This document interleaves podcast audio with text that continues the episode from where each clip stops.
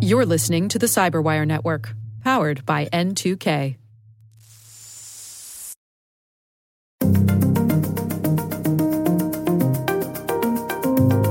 The trick to stay ahead of this is to never think of security as a destination. It's always a journey. Hello, everyone, and welcome to the CyberWire's Hacking Humans podcast, where each week we look behind the social engineering scams, the phishing schemes, and the criminal exploits that are making headlines and taking a heavy toll on organizations around the world. I'm Dave Bittner from the CyberWire, and joining me is Joe Carrigan from the Johns Hopkins University Information Security Institute. Hello, Joe. Hi, Dave. We got some good stories to share this week, and later in the show, my conversation with Richard Torres. He's from a company called Syntax, and they've been tracking phishing attacks, and they have seen a 350% increase during COVID 19. That's part of our conversation. Lots to talk about with him, so we'll look forward to that. Joe, I'm going to kick things off this week. This was a new one for me. So, Okay. uh, this was uh, courtesy of a Twitter user. His name is Oliver Hough. I want to say his last name is pronounced Howe. It's H O U G H. Uh, apologize, Oliver, if I got that wrong. I like in his uh, Twitter description, he uh, describes himself as an internet dumpster diver. Sounds, sounds like my kind of guy. Uh, Yeah, that sounds interesting. but uh, one thing he highlighted uh, on his Twitter feed was evidently there are just rampant over on YouTube scams involving live streams and uh, gift card scams. Huh. So here's the way it works. Uh, I actually have brought up a YouTube live stream, and uh, Oliver points out in his Twitter feed that all you have to do is go over to YouTube, search for giveaway, and apply a filter that only shows you live streams. And you will see dozens, if not hundreds, if not thousands of live streams that are taking part in this scam. So that's what I did. I went over there and uh, brought up a live stream. And this live stream is uh, a bunch of people playing a first person shooter. I don't know what it is. Uh, I don't recognize it. Joe, perhaps you do. I put a link in the. I'm looking. Oh, this is for. Fortnite. They're playing Fortnite They're playing Fortnite. All right, I should have known that. because there's So- a guy on his hands and knees. They're playing. They're also playing in a team mode because there's a guy on his hands and knees waiting to be healed by a teammate. I see. All right. So they're playing Fortnite. But over in the chat window, it says, hey guys, make sure to go here and get your free gift cards. Uh-huh. And the uh, the web address for free gift cards is gamingcodes.online. I see that. That's Now. the sponsors. Well, Oh, okay. that's what they say. it says Yes. on behalf So- of our sponsors. Right. So what they're saying is, hey, everybody, good news because all you people are watching this live stream, and live streams of gaming is very popular. It's a it's a popular pastime for the kids today, so I'm told. So when you go to gamingcodes.online, you are presented with the image of a, sort of a cartoon image of looks like a guy in a trench coat who is there to you know like the old uh, stereotype of the guy who sort of opens up his raincoat and he's got a bunch of watches Yeah, hey, you need a inside. watch. right, exactly. It's, it's that guy. Uh, which, you know, I don't know about you, but to me, that might be a little bit of a red flag that this is the kind of, uh, if they're bragging about this being the kind of uh, commerce that they're doing here. But, but all right. You go to this site. There's this uh, this figure here, this cartoon. You scroll down, and it offers you a whole selection of different kinds of gift cards that you can uh, choose from. And it says, uh, "We generate these codes for these gift cards." So just for fun, I selected an Apple gift card, and then you can select what value Apple gift card you want. So you could get a $25 gift card, a $50 gift card, or a $100 gift card. I'm not a particularly greedy person, so I selected a $25 gift card. Okay.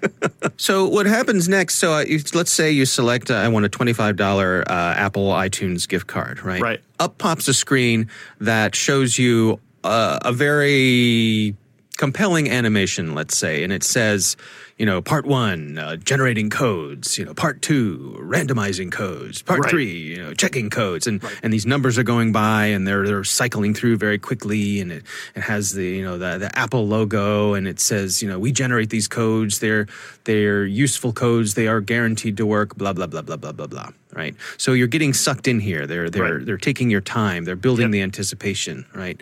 Uh, The title, by the way, is Gift Card Rebel. Um, So Why would anybody uh, rebel against gift cards? I, I- yeah. So, so, uh, so what it does is then it generates a gift card code, Uh-huh. but it X's out the last four digits. oh, So, Joe, we are getting so close to having our free iTunes gift card here, right? yes. What do you think is left to do? The final step just to, to get our gift card. Any guesses? Payment card information. Well, you're close. Ah. We have to we have to verify that we're a human Ah, by performing an act. is it a captcha? Mm, There is a CAPTCHA, but beyond the CAPTCHA, basically you have to verify you're a human by, mm, you know, signing up for a free subscription to something. Oh, okay. Or They're gathering emails for spam addresses, for spam Yes. uh, spam lists. It is an affiliate scam. Right. Yes. So basically, what these folks are doing is funneling people towards affiliate signups, and they get who knows fraction of a penny or whatever for every person who signs up. But that's how they profit. And there are tools. Uh, evidently, there's a tool called Nightbot, which is a tool that it populates your chat windows in things like YouTube with whatever you want it to. So it can keep that chat window refreshed with, hey, check out our gaming codes website. And it just keeps that at the top. So when people come and they join this live stream, they keep seeing that and it seems fresh and it seems new. And as Oliver uh, Hough points out, basically you it's this thing's on autopilot. You you download a long stream, you live stream it, play it back, live stream it. Doesn't even have to be yours, right? It could be someone else's gaming stream. That was my question: is where are they getting the content here? Because Mm-hmm. these guys actually have their live streams, right? This doesn't Yep. look like something these guys do. They have other ways of monetizing this other than Yeah. scamming people. Uh, and as you said before, there my son watches a lot of streaming of Yeah. games, but not just that, but he'll watch replays of games like on YouTube. Yes. Um, I would rather just play the game. I don't like watching other people play video games uh, that Yeah. I can play just as well. Yeah. So Oliver points out that you download a stream, you configure one of these automatic chatbot things to to populate the chat window with the links. Right. Start the stream playing and then basically sit back and watch the affiliate money roll in. Yeah. As people get funneled towards the affiliate and I guess it adds up. And YouTube enables this for free, right? Right. doesn't seem like they're shutting them down or, or isn't able to shut them down quickly enough. Technically, I, I don't know. Is this a violation of YouTube's terms of service? I don't know. I'll tell you where it is a violation is if they're using content that isn't theirs, they're they're stealing someone else's content. So Yeah. yeah, Yeah. that YouTube could shut them down on those grounds. But the people who own the content would probably have to complain about it. Right. Right. Well, obviously, the bottom line is there are no gift cards. Right. Absolutely not. you could you could jump through all the hoops. I stopped going down this path at the point where the jig was up and they said you need to do these things in order to verify that you're a human because at that point I knew exactly what the scam was. But Right. they will keep asking you to jump through hoops. They will say, "Oh, one more thing. While you're here, you know, hey, how about double or nothing? If you do this other thing, we'll double the amount on your gift card." And and they just lead you along, lead you along as they generate their affiliate money. And uh, it's all a big scam. There is no gift card. There's there's no money. They're just wasting your time, and Right. they're making money on their end. Yep. There is So, money. uh, it's just not your money. correct. Somebody else is getting it. Someone else is getting that money. So that was new to me. I wasn't aware that they were making use of YouTube streams to funnel people towards these affiliate things. So heads up there. Uh, our thanks to uh, Oliver uh, Hough for for pointing that out on Twitter. That was a that's an interesting one. Yes, it is. That's new. I haven't seen it before. Yeah, me neither. Me neither. So that's my story. What do you have for us this week, Joe? Dave, I really wanted to talk about the Twitter hack that happened last week, but as of Yeah. re- this recording, there's not enough information out there to tell me how this happened and what happened. Yeah, Uh, so yeah. maybe next week we'll have more information and we can have a better talk. But we all know why it happened, right? And Yeah. say it with me, Dave. Money. Money. Right. These guys made $100,000 in Bitcoin. Anyway, my story today comes from the Great White North, Dave. Take off, eh? Yeah, hoser. Um, it's from uh, it's from Tarnjit Parmar Yeah. at Vancouver's News 1311, and uh, for our younger listeners, that's an AM radio station. Oh. Uh, and he's talking about Vancouver Coastal Health warning people of a scam where someone is impersonating a hospital employee. Someone is spoofing the number of a hospital in the in their system. It's called uh, Squamish General Hospital, and they've been calling people and asking for information, including their full name, their social insurance number, and their date of birth. Okay. Right, but they're calling from the number of Squamish General Hospital. They're, they're, or they appear to be right? So they've they're spoofing the number. Wow. Yeah. And VCH, Vancouver Coastal Health, is saying they have a quote in this article. that says, "If you receive an unexpected call from Squamish General Hospital, please don't provide any personal information. No one from the hospital would ask for detailed identification information, such as your social insurance number." Over the phone. And then mm. they do a really good thing here. They say contact Squamish General Hospital and they give the phone number. Uh, if you receive a similar call to check its legitimacy, which is a mm. great thing to do right? We say this a lot. When you receive a call and someone's asking for information on an inbound call, say, I'm going to call you right back and call them at a published number. By the way, they say the RCMP have been notified of that. That's the Royal Canadian Mounted Police. Mm-hmm. Uh, I just envision someone going into their office on a horse every day. That's that's, that's, those with, uh, very nice red uniforms those, that they those have. uniforms they, are beautiful. I love yeah, them. They uh, look sharp. they do. yeah. But this leads me to another concern we live in Maryland. You and I both live here in Maryland. Dave, have you seen the ads on TV that say answer the call and it shows a, a cell phone that says MD COVID on the front of it? Yes, I have. Okay. That is a contact tracing program that we have here in Maryland that every state needs to be running this. It's an important thing. But I saw this and the first thing I thought is somebody's going to get scammed by somebody spoofing that number. Mm. Right? So I went to the web page today and did a little bit of nosing around. The web page has a lot of good information on it. It has a section on the on the web page that says what kinds of questions might a contact tracer ask me.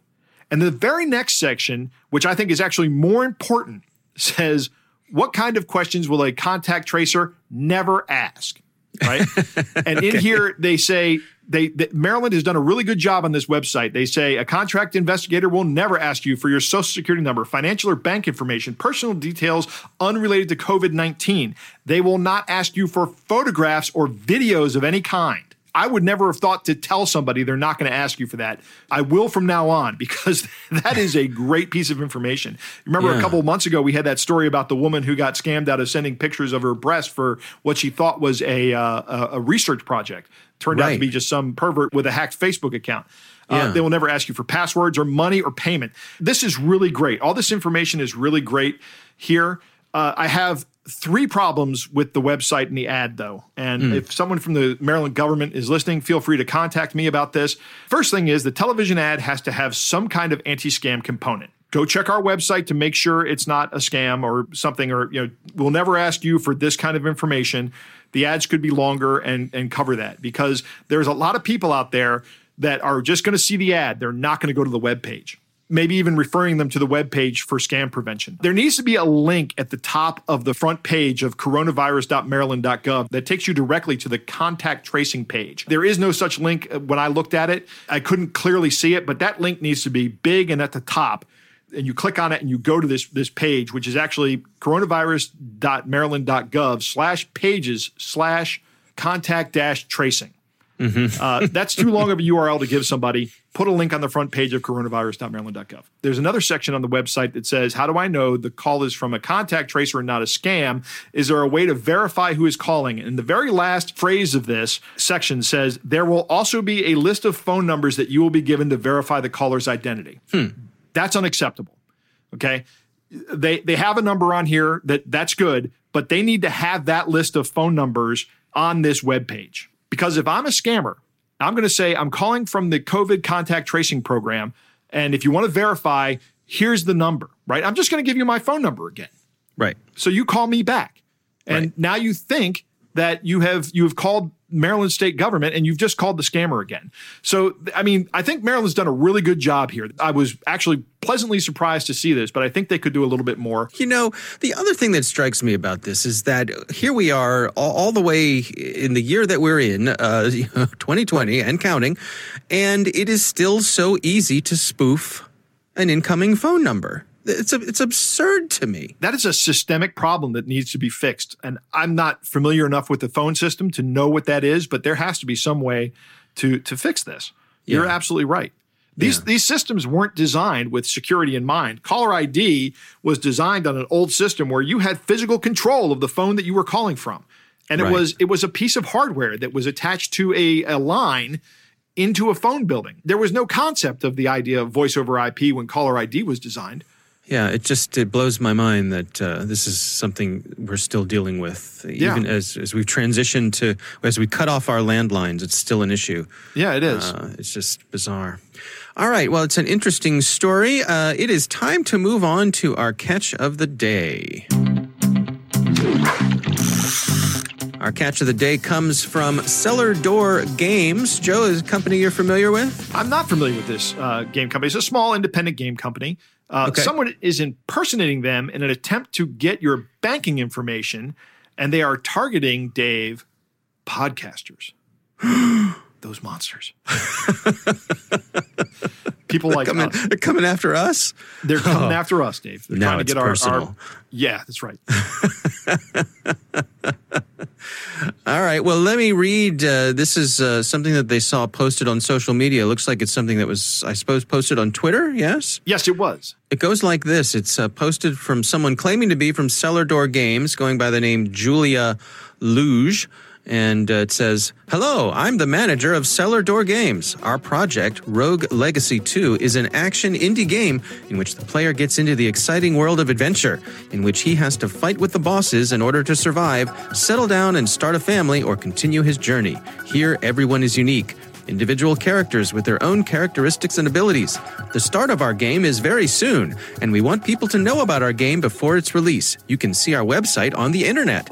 For a video that is more than 30 seconds, we will pay you 500 US dollars. If you are interested, let me know. Regards, Julia. Cellar Door Games has done a great job here, Dave. They have this big picture of it that they've taken, and it says at the top, "Not us," with a big red circle around Julia Julia's name, and then down at the bottom it says in big white letters, "This is a scam" on a black background. so, So they're reposting that on their own website to point out to their, their fans right, and that uh, this is not them. that's right, and, and people probably who are not fans because this is a small independent game company, right?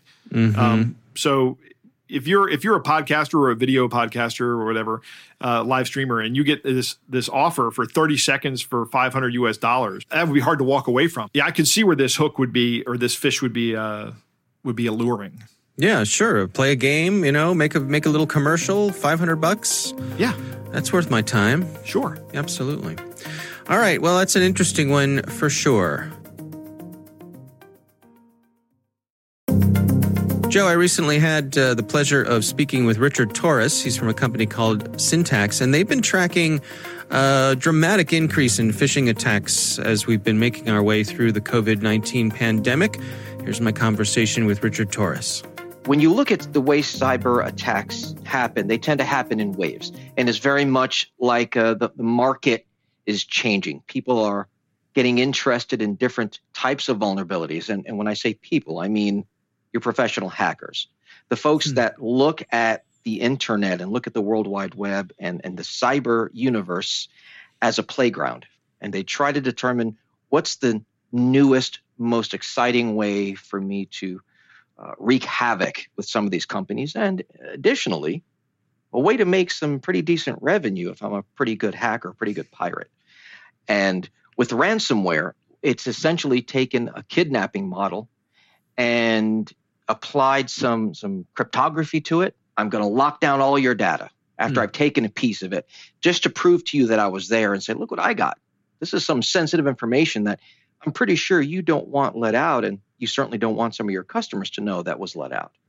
And then I'm going to lock the rest of it down, and I'm going to hold you ransom and uh, say for X number of Bitcoin, I'll give you the keys and I'll, I'll let you decrypt all your data and use it again. Oh, and I promise I won't share any of this private information with the outside world. What's changed recently is if you say what's changed the last 10 years, 20 years is our dependence on data, our dependence on sending data from one place to the other to do business instead of holding it all internally. We're now putting it in the cloud and we're we're sharing it with other groups. But now with with the pandemic, we're locked down. And folks are staying at home instead of sitting in their offices. So what, what that tends to change is people's behaviors and their focus on security. It's easy to walk into your office when you have a you have to badge the door and you you have to be sure that you're following the rules because there are people in the office that are going to hold you to account and certain things you won't put on your computer screen because you're at work. All those things have changed.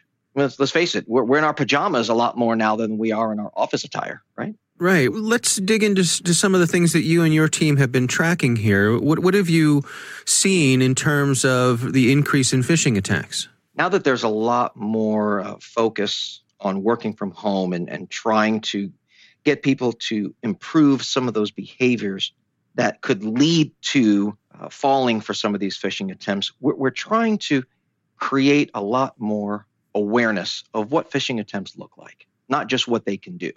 Because to the layperson, understanding exactly what it can do isn't as important as understanding how to respond when I see it or how to identify it when it hits my inbox.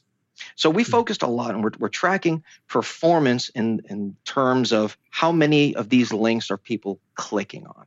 Uh, we, we've deployed some tools that actually send out phishing campaigns that we ourselves control. And we look at how many people will open the email, how many will actually click on the links, and then how many will actually enter their credentials believing that the link they're at is a legitimate site. Benefit of doing this is, is I can actually track specific behaviors. I can actually narrow it down to specific people and specific departments. And then we provide the training and the education necessary. So the tool gives us the ability to kind of test how well our awareness campaign is working. So that's one of the things we're tracking very, very closely. Uh, in addition, we're looking at, you know, we, we watch all the news and, and, and all of the, the cyber geeks out there that are, that are posting information about new threats and new trends in phishing. We sit down probably once, sometimes twice a week, and we discuss these new trends and, and how they could apply to our teams, to our environments, to our company. We try to get ahead of it. We try to create that awareness that this type of activity is going on, in particular w- with COVID. There are all kinds of campaigns right now being launched by folks like the, the, Lazarus Group out of, out of North Korea, for example. They send out fake emails that pose as actual government agencies that oversee things like emergency financial relief. Well, if you have a small business or you believe you're eligible for some sort of financial relief, that topic may be very interesting to you. I can sort of lean on that focus you have right now on our recovering economy or on your own financial needs by saying there's coronavirus pandemic relief available to you from this department. And it, it looks very official, so it draws your attention. Is that sort of the, the, the, flavor of the month these days? Is, is that what, the, what they've shifted their focus to, to take advantage of people's anxiety when it comes to COVID? It absolutely is. It absolutely is. In fact, the biggest shift went from the old Nigerians banking scam. The Nigerian prince has money for you and you just give him mm. your hmm. banking information to now here's a link that will take you to someplace that can get you a free coronavirus testing kit or your local hospital is offering free coronavirus testing.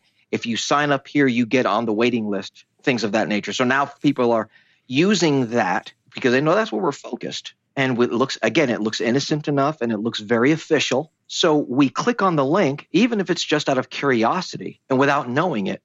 Now we are attached to a, to a bad IP somewhere and we're downloading malware. Or worse, it looks even more official. And I now have to put in some personal information to maybe purchase my 99 cent coronavirus family testing kit. And I'm giving them all my information, including my credit card. Now, from your experience with the, the testing that you do, the, the, messages that you, you send out, what, what is effective messaging? In other words, if I'm a company and I want to equip my employees to be able to detect these sorts of things, to not fall for these sorts of things, what is the effective way for me to put that message out, to train them? What's the difference between success and failure when it comes to this?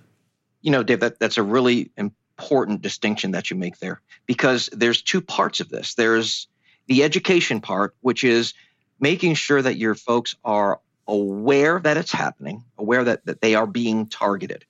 You don't want them to ever feel like they are behind a protected firewall where this couldn't happen to them. So being sure that they're aware that they are being targeted and giving them enough information so they can identify what phishing looks like. It could be very, very innocent. It doesn't have all kinds of bells and whistles on it. And you go back to if you are not expecting this type of email or to hear from this particular person or this particular group, you should question it. So, reinforcing that from the top down and making sure that it's part of routine conversations, not just one memo a month, is extremely important so that it stays in the forefront of their mind. Now, the, the other part of that, Dave, is, is making sure you have the right tools in place because there are hmm. there are very good tools out there that that any company can reasonably afford. Uh, you know, KnowBe4, Inky, Cleared-In, Barracuda. All of these provide different levels of service, and what they will do is they'll screen some of those incoming emails. And if something doesn't look quite right, if there are links that don't appear right, they have this knowledge base built in, and it will highlight those links. And some of these tools will actually quarantine any attachments or block those links altogether. So that is kind of putting technology on the forefront. And in the background, now I'm educating the users. So where the technology may fail, I have defense in depth. Now I have someone who's smart enough to recognize what could be uh, phishing attempts and, and the forms that they could possibly take. I suppose there, there's a, a, company culture component to this as well, letting your employees know that, uh, you know, nobody's uh, position is, is so insignificant that they couldn't be a target, that you know, defending the company is everyone's job. David, that's, that's, it's exactly right. And I have to say from the C-suite down, this is a topic of conversation that comes up frequently. And it's extremely important that that conversation starts at the top because we look to our leaders in our organization to help us identify what's most critical, what's most important, what is the true company's focus. And they're shifting the culture now to help people recognize that everyone is susceptible to this. Uh, we actually had an incident uh, about a year ago where our chief operating officer came to us and says, I was this close to clicking on that link. And then something hmm. in my gut said, I better check with security first. And it turns out it was a, it was a uh, whaling campaign where they were going after the highest levels first to try to get their credentials. And from there, now they can pose as the C level, the CEO, COO, CFO, and start sending emails using their accounts. So it's extremely important that those of us that work down in the trenches day to day are hearing from the very top leaders that this is their focus as well. Do you suppose that, that the word is getting out? Are, are we getting better at this? Do you think we're gaining ground or are you treading water? How do you, how do you suppose we're doing?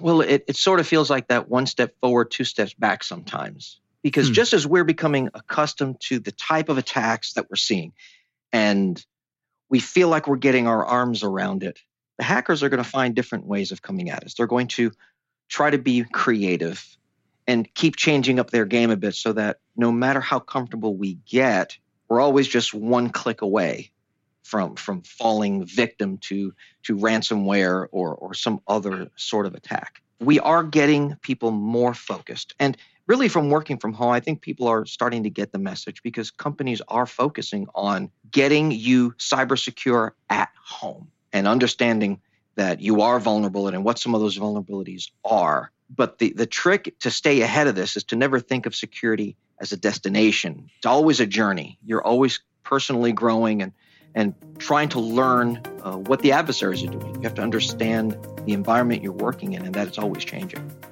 All right, Joe, what do you think? Dave, that was a great interview. I like the way Richard thinks about malicious actors, right? He calls ransomware a kidnapping model, hmm. which which is great. We have a professor, Tim Leschke, who teaches uh, forensics, and he says that computers do not provide people ways to commit new crimes. They just provide new ways for people to commit old crimes. And while I would say that there's a big difference between kidnapping and, and encrypting data, it is the same business model. You've taken something desirable away and you're going to charge to give it back unharmed, hmm. Mm-hmm. It's the, it's the exact same thing. Richard makes a really good point in this interview. That is, to the end user, impact is not as important as how to identify the phish, and that is a very good observation and one that kind of you know caught me as something I need to talk about more. Right. Hmm because we're talking to the general public. It's really not important to them what the impact is. What's much more important is they're the first line of defense. Every in in every situation, in their own personal situation, in a corporate situation, they need to be aware of what a phish looks like more than they need to know how bad it's going to get when they click the link. Right. Mm-hmm. I think that was a good observation. The attackers are always getting more sophisticated, and going with COVID phishes uh, is nothing new. Uh, but we still see the Nigerian print scams, right? So we get the worst of both worlds. we, we don't lose those less sophisticated attacks just because more advanced ones are coming along. Yeah, the internet just keeps on giving, doesn't it? Right, yeah. That's right. One of the points he makes is don't feel like you're protected behind a firewall, right? This is a holdover from the old days of InfoSec. Dave, did you ever work at a company that didn't have a firewall on it? We all know don't feel like you're inside the walls and moat of a castle and feel like you're perfectly protected. These guys come in, email. I've said this before. Anybody can send you an email at all. It's one of the few services on the internet that you just receive stuff to your to your box. right, right, right, right. Your castle wall and moat doesn't do you much good because dragons can fly. Right, exactly. That's, that's a great way to say it. Yeah it is everybody's responsibility and it does start at the top. And I love Richard's story uh, from the COO that the guy was almost caught with a phishing email, the whaling email, actually. There was something in his gut that made him say, something's up here, and he called security. I think this COO should be speaking at every one of the CIOs or CISOs talks where he's addressing the people and telling his story about how he almost got caught. Mm, I think that's mm-hmm. a great story you know because it happens to everyone. There's nothing different about any of the people from the from the outside perspective. I mean yes if you're higher up in the chain you're, you're probably going to be more targeted but if you're lower down in the chain you're still going to be targeted. Yeah what a great sign of leadership to demonstrate you know admit your own vulnerability oh, and absolutely. to use that as a learning lesson for the whole team. Absolutely. I agree 100% and I love this. I love what he says towards the end of the interview. Never think of security as a destination. It is always a journey. You are never going to get to security, right? Mm-hmm. It's it's like in life, you're never going to become perfect, right? You're just going to get better. That's what we all need to understand about cybersecurity and any kind of security is we're not going to be perfect, but we are going to get better. Yeah. All right. Well, our thanks to Richard Torres from Syntax for joining us. That is our show. We want to thank all of you for listening.